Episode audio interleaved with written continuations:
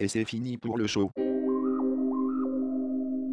C'est ainsi, sur ces belles paroles, que se termine ce nouvel et dernier épisode de Miko the Night. Sur arteradio.com. Merci Claire Fégreux. Bisous, salut Elodie Font, ciao Jean-Jacques le robot. Euh, y aurait pas un bug d'appli?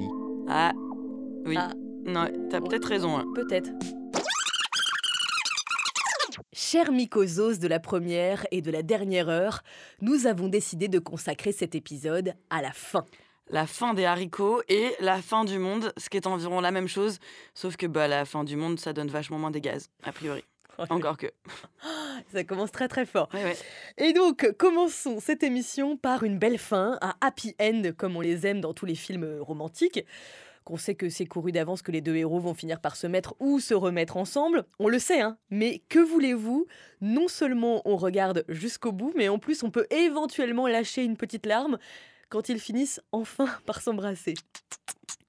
Bruitage de haute volée. Ah, bruitage euh, manuel. Ils sont euh, différents. Ils n'auraient jamais dû se rencontrer. Ils se sont pourris tout le film. Oui, mais l'amour, mesdames et messieurs, à la fin, c'est toujours l'amour qui gagne. Et des études montrent que les films romantiques ont plusieurs effets sur nos vies. D'abord, régénérants. Oui, il y a quelqu'un, là, quelque part, qui est notre âme sœur.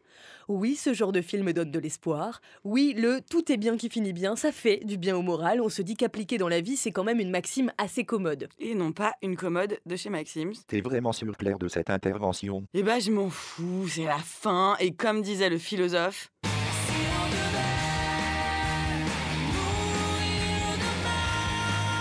Eh ben, on se lâcherait sur le jeu de mots pourri. Ah, on tournerait pas sept fois sa langue dans le micro. D'autant qu'après, faut pas s'étonner de choper des aftes quand on fait de la radio. Donc, tout est bien qui finit bien, comme tu disais. Sauf qu'attention, ce genre de film nous fait aussi croire que pour communiquer avec l'être aimé, il faut euh, soit lui hurler dessus, soit lui crier dessus, voire ne rien lui dire parce que quand même c'est notre âme sœur et lui ou elle n'a pas besoin de mots pour nous comprendre. Mhm. Qu'il ne faut pas forcément faire d'efforts, qu'on peut demander en mariage quelqu'un à qui on a parlé 4 secondes. Bref, ça nous fait croire à des relations qui sont impossibles, je pense qu'on peut le dire, impossibles à réaliser dans la vie. Et plus surprenant, c'est une étude américaine qui montre qu'on serait aussi plus encline, nous les femmes, à ensuite accepter des comportements obsessionnels de la part de gens qui disent nous aimer. Attends, tu veux dire que la pop culture a longtemps entretenu la confusion entre harcèlement et séduction? Non. Tu veux dire que la pop culture est sexiste? Non. Non Doucement avec mon petit cœur. hein. dans deux minutes, tu vas me dire quoi Que la moitié des films d'Hollywood étaient produits par un type accusé de viol et d'agression sexuelle? Mais non, Non. calme-toi, calme-toi, prends tes gouttes. Non, j'en reviens au sujet, on fait gaffe la prochaine fois qu'on se refait une session Love Actually. J'arrive jamais à le dire. Love Actually. Love Actually. Tu l'as déjà vu? Oui, si, et ça compte pas, désolé, parce qu'il neige dans Love Actually. Ouais, et donc? Et bah donc c'est le théorème du, du bol-duc, tu vois. C'est-à-dire que tu peux même, genre, sortir ta bite dans la rue. Si il neige en fond, ça paraîtra mignon. Un meurtre sous la neige, mignon. Un viol sous la neige, tant qu'on voit les décos de Noël dans le cadre, choupi choupi. Mais attends, Bolduc, pourquoi? Bah, le bol-duc, tu sais, c'est le petit ruban que tu mets sur les cadeaux de Noël. Ah non, je viens de découvrir un mot. Mais donc, euh, du coup, la neige, euh, la neige, ça efface tout, quoi, c'est ça? Bah, euh, j'exagère, mais en vrai, je suis persuadée qu'en effet, comme tu disais, les films où le mec traite la nana comme une merde et à la fin lui compose une chanson d'amour sur son répondeur et tout est pardonné car c'est cela l'amour, ça influence notre vision des rapports de séduction et pas d'une bonne façon. Donc euh, voilà. Mais excusez-moi. Qui regarde ces films en fait? Donc voilà quoi, je dénonce, flûte à la fin.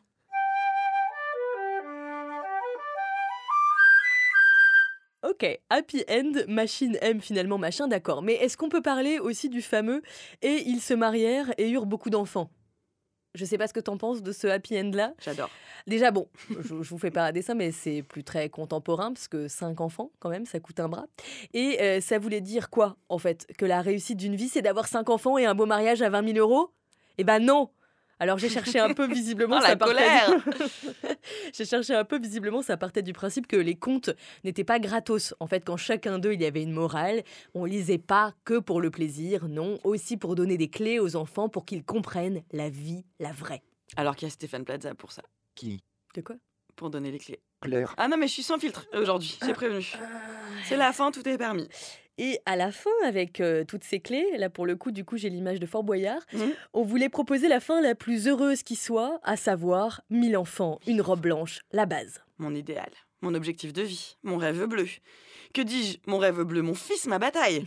Oh oh oh Alors, en parlant de ma passion pour la chanson française d'air d'autoroute, Hello, est-ce que tu sais pourquoi Capri, c'est fini? Capri, c'est fini. Dire que c'était la ville de mon premier amour. Eh ben, cette chanson, qui est une chanson d'Hervé Villard, c'est un tube qu'il a écrit quand il avait 19 ans. Pourquoi? Bah Parce qu'il a vu une affiche de pub dans le métro. Et c'est en la voyant qu'il a eu l'idée de situer à Capri la fin d'une histoire d'amour. Enfin, le début d'une histoire d'amour dont sa chanson raconte la fin.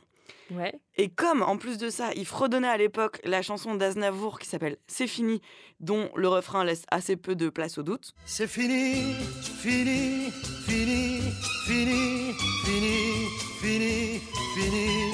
et ben il a fusionné ces deux histoires. Et bim bam boum, il a fait son tube. Donc, moi, ça me donne des idées. Par exemple, on pourrait bricoler un petit Carglass répare, Simple, Carglass remplace. basique. Ou bien un truc à base de c'est la maf que je préfère l'amour en mer. tu vois Haribo, c'est beau la vie pour les grands et les petits bateaux qui vont sur l'eau ont-ils des ailes? N- non, Non? Non, non, vra- non. Non? Moi je dis pourquoi pas. Pff, C'est dégueulasse. Tu sais quoi, en échange, je vous balance la version allemande de Capri, c'est fini. Es ist aus mit dem Glück. Unser Schiff fährt hinaus. Aber ich bleib zurück. Bah après, c'est pas super actuel non plus tes références. Faudrait voir si tu peux l'adapter à quelque chose de, de plus contemporain. Ah, mais il n'y a euh, pas de souci. Si tu veux, je te fais euh, Maître Gims sur un arbre perché. Euh, tu vois Euh, ce serait ou quoi, par Maître, exemple? Maître Gims, euh, sapé comme jamais, jura mais un pétard qu'on ne l'y prendrait plus. Et la fin justifie les haricots. Et la fin des haricots, bien sûr. Qu'est-ce qu'on en pense de la fin des haricots? Alors déjà, j'ai découvert que ça venait du XVIe siècle. Bon, quand les marins embarquaient avec euh, sur leur bateau des haricots blancs. Parce que ça se conserve très bien, paraît-il, les haricots blancs. Et que du coup, ils ne mangeaient ces conserves qu'en dernier ressort. Alors évidemment, la fin des haricots, ça sous-entend, ce serait cool de trouver une terre ferme dans pas méga, méga, méga longtemps. Oui, bah, c'est l'équivalent moderne de ressortir le sachet de boulgour caché derrière le café lyophilisé. Tellement. Et plus tard, le siècle dernier, on utilisait aussi cette euh, expression quand on jouait aux cartes et qu'on misait des haricots plutôt que des pièces. Et si t'as plus de haricots, bah c'est pareil, t'es pas hyper bien parti dans la vie, en tout cas Mhm. dans le jeu. Bon, à ceci près qu'effectivement, c'est un peu plus dangereux pour la vie de manquer de nourriture sur un bateau que de perdre aux cartes. Ouais, la bonne nouvelle, c'est qu'en général, euh, quand c'est la fin des haricots, on peut également dire que les carottes sont cuites. Mais arrêtez là. Eh, attendez, pour une fois que je fais la promo des 5 fruits et légumes par jour, C'est vrai, tu nous as pas encore parlé de patates. Dans les autres euh, expressions qui découlent du mot fin, il y a le au final. Alors au final, qu'est-ce que Lolo Vauquier va nous inventer de mieux qu'une photo de lui au milieu des ruines de la ville de Mossoul?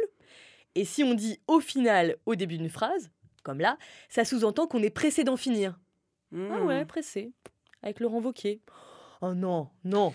Écoutez, je pense que c'est bon. Mon my job here is done. Elodie fait des blagues sur Laurent Wauquiez. Qu'est-ce que voilà, Qu'est-ce que tu peux ma mission de est accomplie si je vais aller euh, faire du, du missionnage ailleurs. En plus, c'est pas très français, ça viendrait de, de l'anglais finally ou in the end. Ah, notre- au final, en fait, c'est un anglicisme. de- Exactement. finally. Ah, Enfin, c'est un anglicisme, ça vient aussi du latin, donc je sais pas si on peut dire que c'est un c'est un anglicisme. latinisme. du latin euh, in fine. Dans tous les cas, c'est grammaticalement faux en français, final étant à la base un adjectif et, et pas un nom. Ça va? Ou je te perds un peu? Mhm.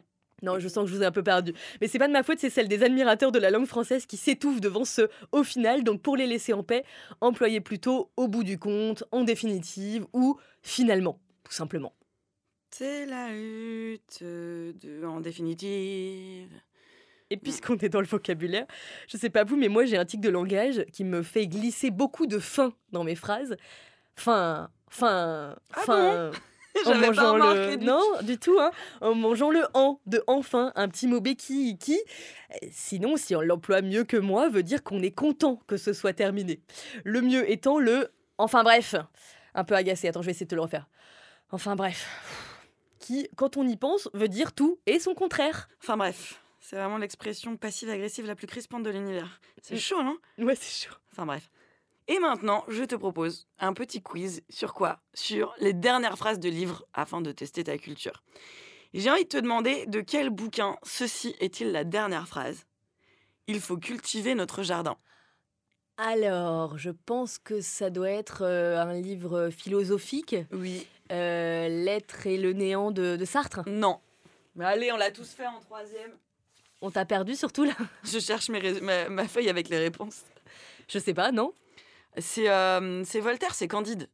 C'est à la fin et tout, métaphore, il faut cultiver notre jardin. Enfin, je crois parce que, en fait, comme j'ai pas noté la réponse, bah, Et surtout comme bah, tu l'as les, gens, lu. les gens nous pourriront, euh, écoute, euh, sur Twitter, si si c'était pas ça. Mais attends, je continue, j'en ai une plus belle. Je vois les reflets d'une aurore dont je ne verrai pas se lever le soleil. Il ne me reste qu'à m'asseoir au bord de ma fosse, après quoi je descendrai hardiment, le crucifix à la main, dans l'éternité. La Bible? Presque Chateaubriand, écoute, je pense que c'est pareil. C'est Mémoire d'outre-tombe. Et la fin est un peu tristoun, j'ai envie de dire, mais quand même bien écrite. T'en veux encore une petite? La Bible, c'est quoi la fin? On sait ou pas? Non, on sait pas. C'est euh, On vérifiera. à vérifier. bah non, justement, c'est ça, je pense, la fin de la Bible. C'est à vérifier. J'ai aussi ça. Dire que quand nous serons grands, nous serons peut-être aussi bêtes qu'eux. Euh, la biographie de Marine Le Pen. Waouh C'est la guerre des boutons, écoute. Voilà. Attends, je cherche une blague, tu pourrais euh, Ouais, oui, oui, je te je- valider euh, mon- ma recherche. Bah, je valide, c'est mignon d'avoir essayé. Oui. Et une petite dernière. Ouais. Et oh, monsieur le gendarme, je vous ai trouvé. Ah là là, on s'amuse. Euh, un texte écrit par euh, Xavier Dupont de Ligonnès. Presque, puisque c'est oui, oui au pays des jouets. Donc, écoute. voilà. Bon, bah, je savais pas, je sais pas. Et bah, c'est pas grave. Toi, tu connais les euh, fins des bouquins. Mais non, mais en revanche, j'ai appris qu'il y avait vraiment un nom pour ça. En fait, c'est vraiment un truc assez euh, connu. Ça s'appelle un, un explicite qui est devenu un latin de cuisine excipit. Et c'est le nom qu'on donne, euh, vraiment, le vrai nom des dernières lignes d'une œuvre. Alors, on parle également de clausule quand la dernière phrase est particulièrement lourde de sens. Par exemple, il vient de recevoir la croix d'honneur pour la fin de Madame Bovary, qui est vraiment Ouais. une espèce de punchline qui est censée te ruiner le cœur en quatre. Ou euh, Qu'as-tu fait pour mon gâteau? Mon gâteau tout chaud. Rien ma foi, rien ma foi. Ben t'en auras pas. Dans La petite Charlotte d'Henri Dess. J'en ai pas, j'en ai pas, débrouille-toi comme ça. Et T'as alors, réussi à replacer Henri Dess. évidemment toujours. Et alors dans la série des mots marrants, j'ai découvert le mot épanadiplose, qui est une figure de style qui consiste à reprendre à la fin d'une proposition le même mot que celui qui était au début de la proposition précédente. Exemple Rien ne me verra plus, je ne verrai plus rien. Victor Hugo. Et c'est une Parce que figure. t'as le mot plus. Non, Non, c'est ah rien. non, rien rien. ne me verra plus, Ah je ne verrai plus rien. C'est celle du début qui est à la fin de l'autre. Et en fait, tu vas mieux comprendre. euh, dans les films, parfois, ils font ce truc-là, c'est-à-dire qu'en gros, ça commence par la même séquence que euh, ça- et ça finit par la même séquence que la première séquence. Donc, Ah, euh, il y a yes. des films connus qui utilisent ça. Il y en a un, par exemple, c'est un film qui commence par un plan sur une plume qui virevolte dans le vent et qui finit aussi par ça. Et c'est Oui, oui, et la petite plume. Et c'est, et Ça c'est, dit je rien sais pas, non. c'est Forrest Gump. Je vais faire ça. Mais moi, je suis tellement nulle pour ça. J'ai Mais attends, il y a un film, je suis sûre que tu l'as vu, euh, qui commence par l'héroïne qui sort de chez elle, qui est adolescente, qui marche dans la rue pour prendre son bus, et qui se termine sur cette héroïne qui quitte une exposition, qui est adulte, et qui marche dans la rue pour rentrer chez elle sous le même angle de vue. Mais laissez-moi avec ces quiz, je ne sais pas. Ah, elle est stressée oui. J'en ai déjà parlé, c'est pour ça. Bah, redis, redis, redis. C'est la vie d'Adèle. Ah. Eh oui. Mais tu vois, alors, c'est un- moi, je suis incapable de te parler de la vie d'Adèle euh, avec le plan de début et le plan de fin. Tu sais, moi, j'ai, je sais pas, j'ai des souvenirs de scènes, mais j'ai pas. euh, C'est parce que tu penses pas en, en épanadiplose. Non, voilà. Voilà. C'est Après, la- l'avantage de ce mot, c'était de finir euh, l'année ensemble avec des mots qui riment avec mycose. Exactement. Qu'est-ce qu'on a d'autre?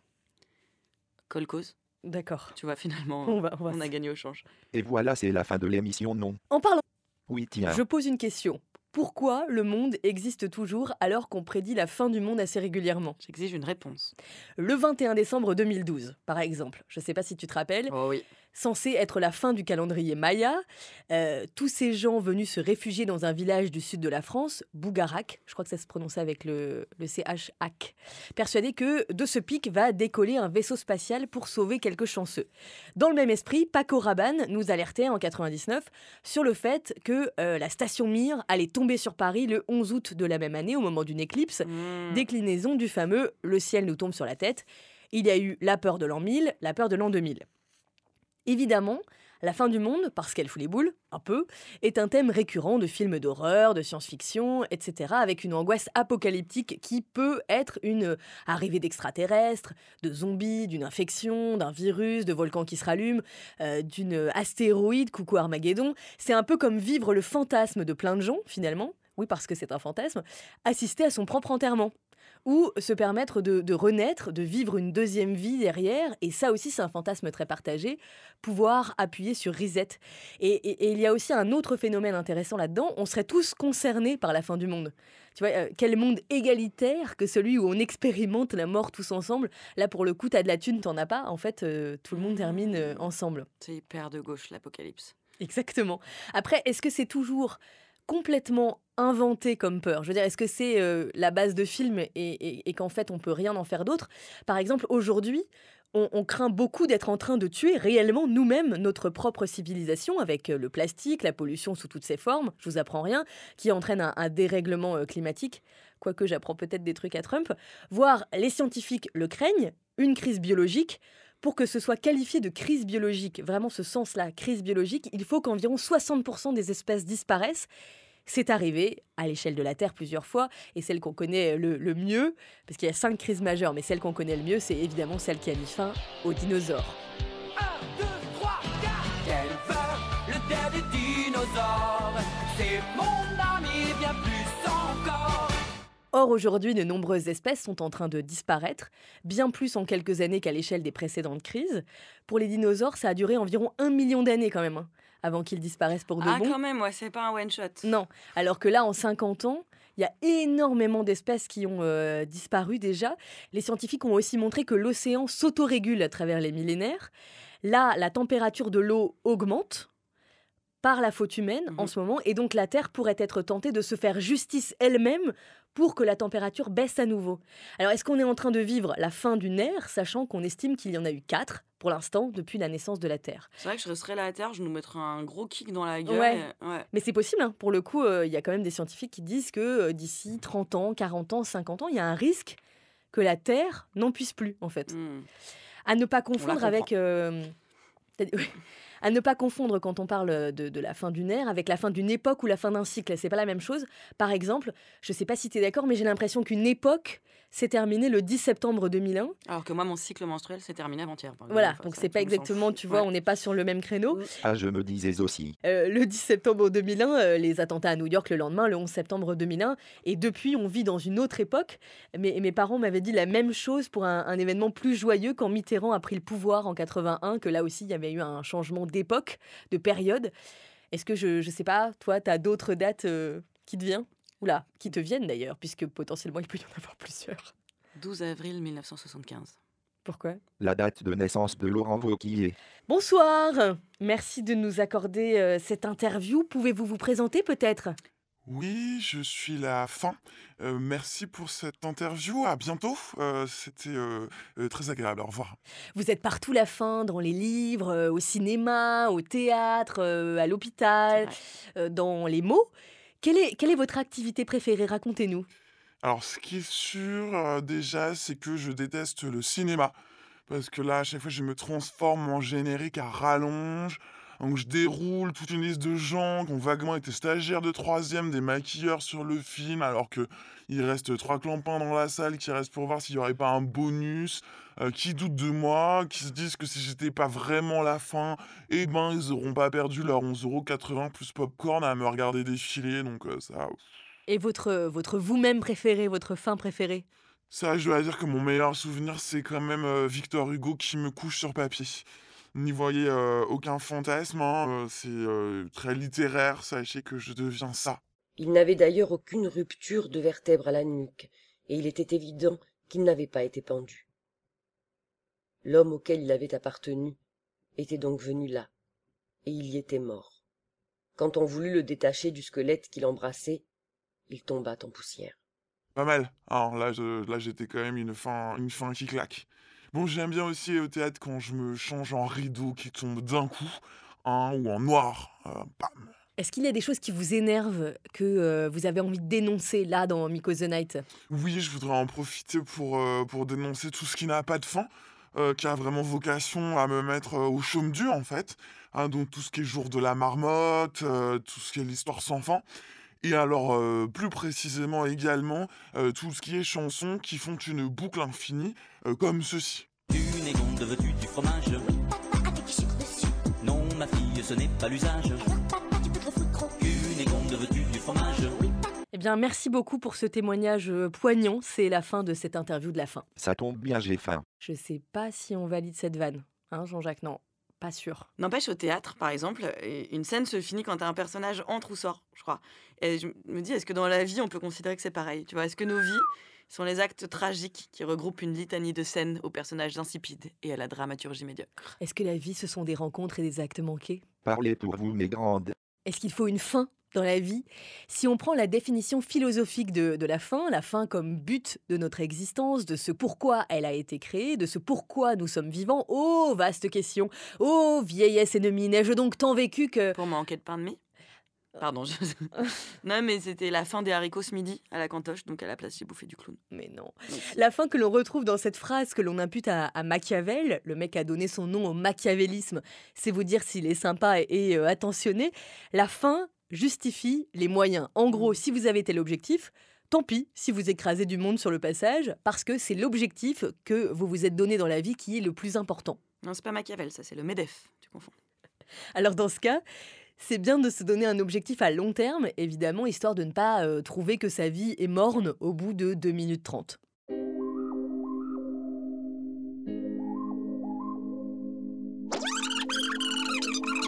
Ah, la fin, la fin. Aujourd'hui, le monde occidental s'est emparé d'une tragédie nouvelle dans le game du finissage. Finir une série. le douloureux deuil du bourgeois désespéré. Comment finir une série ou un film Enfin, comment survivre à la fin d'une série C'est la question que j'ai posée à Google. Et parmi les conseils, euh, on trouve celui-ci. Écrire une fanfic de l'œuvre en question. Hein, pour se remettre un peu. Une fanfic, ça veut dire une fanfiction.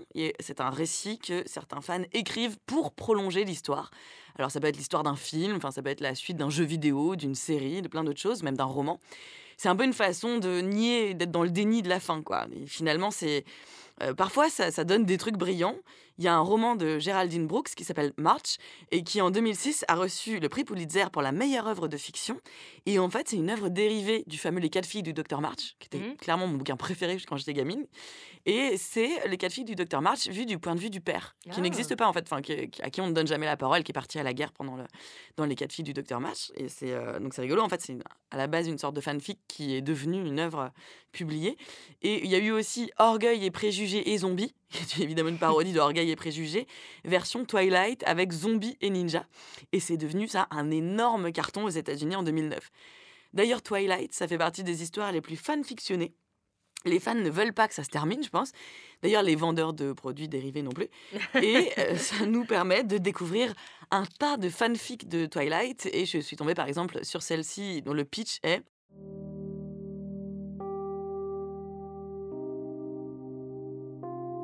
Édouard, un prof de biologie, désire une de ses élèves.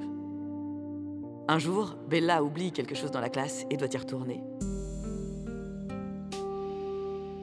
Édouard décide de lui enseigner le système de reproduction en utilisant des méthodes peu orthodoxes. Ça a l'air pas mal, non Tu veux un extrait? Oui. Alors, juste un petit extrait. euh, par exemple, on trouve cette phrase. Il était resté derrière moi. Pendant qu'il m'expliquait les gènes dominants et récessifs, je pouvais sentir son odeur. Il sentait comme le papier vierge et quelque chose de terreux. Voilà, donc s'il fallait une preuve que la fin du monde approche, notons que l'adolescente fantasme désormais sur l'odeur de papier vierge terreux. Je ne sais pas ce qu'on a foiré, mais on a foiré un truc, les gars. Alors en revanche, tu sais qu'en cherchant ça, j'ai réalisé que les deux premières suggestions Google, quand on tape comment finir, tu sais ce que c'est? Comment finir euh, un bol de soupe? Comment finir mal? Comment finir Pokémon? Tu sais, le jeu, là, Pokémon. euh, Enfin, je sais même plus comment il s'appelle. Et non, en fait, euh, les deux suggestions, c'était comment en finir avec les pertes blanches Ah. et comment en finir avec la vie. Ok. Voilà, deux salles, deux ambiances. Laissez-moi revêtir une petite seconde ma veste de chatologue, car je me sens investi d'une responsabilité chatale, finalement. Petit point doctissimo, ce qu'on appelle les pertes blanches sont un phénomène physiologique normal. Elles signalent que les personnes dotées d'un vagin sont des êtres vivants. Hein, aussi fou que ça puisse paraître. Alors, le seul cas où c'est un problème, c'est si c'est euh, malodorant ou accompagné de démangeaisons et de brûlures. Là, il peut y avoir infection ou mycose. Il était temps d'avoir un point mycose dans cette émission. C'est clair. Mais euh, sinon, euh, voilà, c'est que tout va bien. Quant à en finir avec la vie, la vie, c'est vrai, parfois, c'est comme une cystite, ça picote sévère. Alors pour les cystites, buvez beaucoup d'eau. Pour la vie, essayez peut-être de tendre la main. Du coup, j'ai regardé sur Google, tu vois, quand tu tapes comment finir avec Mm. euh, la vie, ce que tu as comme euh, suggestion. C'est étrange. hein. Et je me suis rarement sentie euh, aussi mal à l'aise sur euh, Internet. Parce que, alors, tu as des gens qui font à moitié des blagues, évidemment euh, plus que douteuses, parce que c'est quand même un peu gênant. D'autres qui t'expliquent comment mourir sans souffrance, mais pour de vrai. Ouais. D'autres qui t'intiment de faire tel ou tel truc avant de mourir. Donc là, on est quand même plus dans la joie. Mais tu as aussi de, de chouettes sites qui essaient de convaincre les gens de, de rester en vie.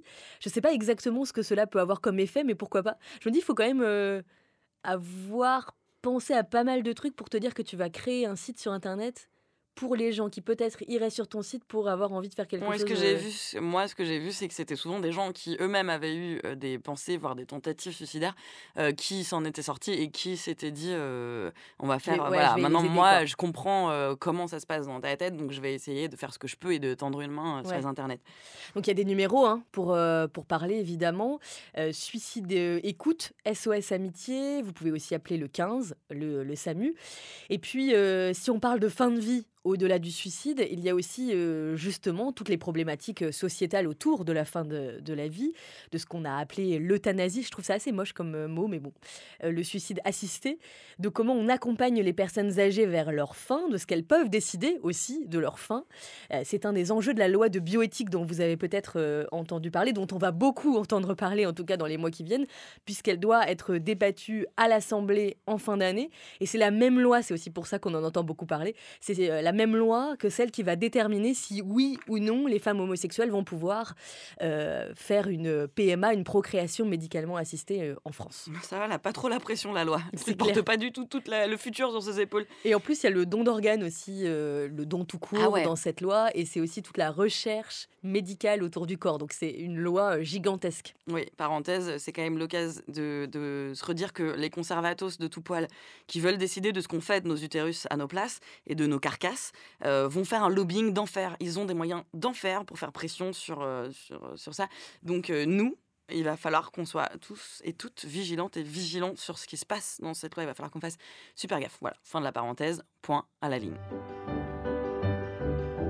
Ce n'est pas pour me vanter, disait la virgule. Mais sans mon jeu de pendule, les motels des somnambules ne feraient que se heurter. À vous les mycosos. On est prêt. Pour finir, j'ai envie de te dire que la fin, la fin, c'est aussi l'enfer, notamment pour toute personne en quête d'un emploi et plongée dans le processus douloureux de la lettre de motivation, l'enfer de la formule de fin, également appelée torture du cordialement.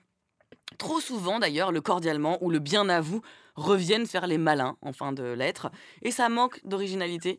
J'ai envie de dire, voici quelques idées neuves. Euh, attention, poésie. Dans le cas d'un licenciement, par exemple, on utilisera volontiers ceci.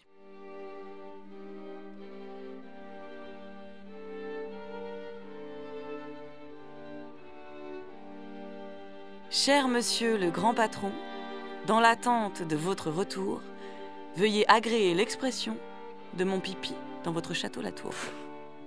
Dans le cas d'une rupture, on partira plutôt là-dessus. Suite à ta décision pourrie, je te rends les clés de l'appart. PS, j'ai tranché ton pénis et l'ai envoyé à Saint-Bar. Non, mais C'est toujours plus classe de finir une lettre de rupture en rime, tu sais. Et puis alors, dans un cas plus classique, on n'hésitera pas à partir là-dessus. Alors, vous adapterez, bien sûr, hein, mais je vous donne un exemple. Chère Madame du Pôle emploi d'Arcueil, quand vous m'aurez rendu marteau, je tiendrai au moins l'outil adéquat pour planter les clous de mon cercueil. Veuillez donc recevoir sincèrement l'expression de mes plus amers sentiments. Ah donc on finit sur vraiment une note euh, positive. Bah, Pôle emploi, quoi, tu vois. On est sur une fin de contrat, finalement. Ok, c'est pas facile de terminer, et pourtant on l'a tous déjà fait. Ah bah nous, oui, on en a fini euh, des trucs. Oh oui, un peu trop peut-être parfois. Nous avec Claire, avant d'arrêter Miko the Nice, on a déjà subi ou adoré la fin, tu vas me dire, tiens. Du Minitel, Je m'en fichais. de fumer dans les bars, On sentait moins mauvais. du franc, Oh. et même qu'on connaît des gens qui pensent toujours les grosses sommes en, en anciens francs. Se fout de ma gueule. C'est moi. Des Walkman CD, Hmm. tu subis, t'as aimé? Ah bah euh, c'est la galère des piles en fait. C'est on est mieux depuis qu'il n'y a plus les piles à, à charger, non? Des phares jaunes. Je savais même pas que ça s'était fini, ça. Des lignes fixes qui bloquaient la connexion internet. Oui, ça c'est Banco. Des t-shirts Waikiki. Banco également. D'amour fou. D'amitié fusionnelle. Hmm. De mes cheveux noirs. De mes cheveux blonds. Des guignols. Des minicums. Du club Dorothée. De Morandini sur Europe 1. Hmm. Des poubelles où personne ne triait. Des caisses au supermarché où on te filait des kilos de sacs en plastique. Ah non, t'as plus rien à dire là sur le plastique. Ah ben ça c'est tant mieux quand même, non? De Michael Jackson. À tout ce qui est plastique et Morandini, j'ai envie de dire bon débarras, non? Michael Jackson par contre? Hmm, Je suis désolée, ça m'a fait absolument rien la mort de Michael Jackson. David Bowie? Hmm, oui, oui, j'étais très triste. Prince? Pareil. Bah la mort de qui t'as été triste? Yvette Horner. Brassens? Oh, J'étais pas née. c'est ce que je pensais en plus. Je me suis dit je vais dire une connerie en le disant. Tu me suis- Alors la fin de cette émission, ce sera euh, surtout un nouveau début, le début de la fin, si on veut. Bien sûr. Ouais, d'ailleurs, je propose que euh, on revienne, un de ces quatre, et du coup qu'on finisse pas cette émission Hello. Donc pas de Arte Radio. pas de revoir et pas de chute à cette émission. Allez d'accord. Tu connais la différence entre une moule et un joueur de badminton?